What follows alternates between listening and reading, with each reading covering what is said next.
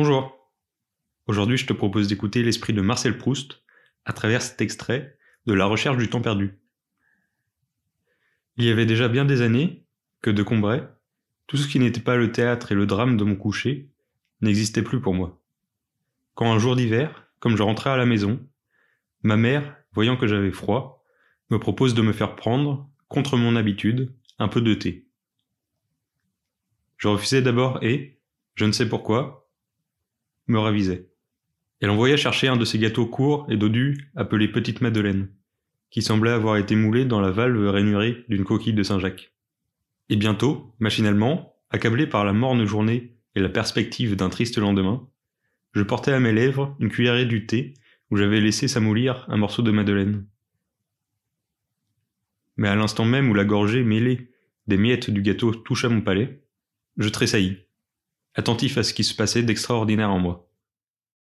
Un plaisir délicieux m'avait envahi, isolé, sans la notion de sa cause. Il m'avait aussi tout rendu les vicissitudes de la vie indifférentes, ses désastres inoffensifs, sa brièveté illusoire, de la même façon qu'opère l'amour, en me remplissant d'une essence précieuse.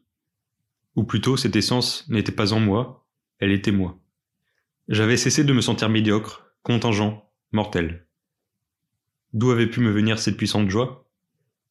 Je sentais qu'elle était liée au goût du thé et du gâteau, mais qu'elle le dépassait infiniment, ne devait pas être de même nature. D'où venait-elle? Que signifiait-elle? Où l'appréhender? Je bois une seconde gorgée, où je ne trouve rien de plus que dans la première.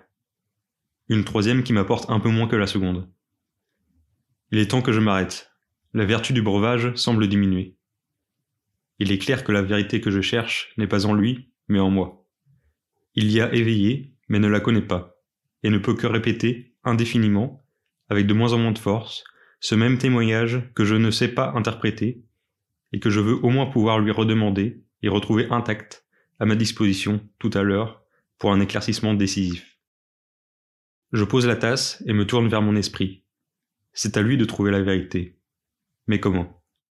Grave incertitude toutes les fois que l'esprit se sent dépassé par lui-même. Quand lui, le chercheur, est tout ensemble le pays obscur où il doit chercher et où tout son bagage ne lui sera de rien. Chercher, pas seulement, créer. Il est en face de quelque chose qui n'est pas encore et que seul il peut réaliser, puis faire entrer dans sa lumière.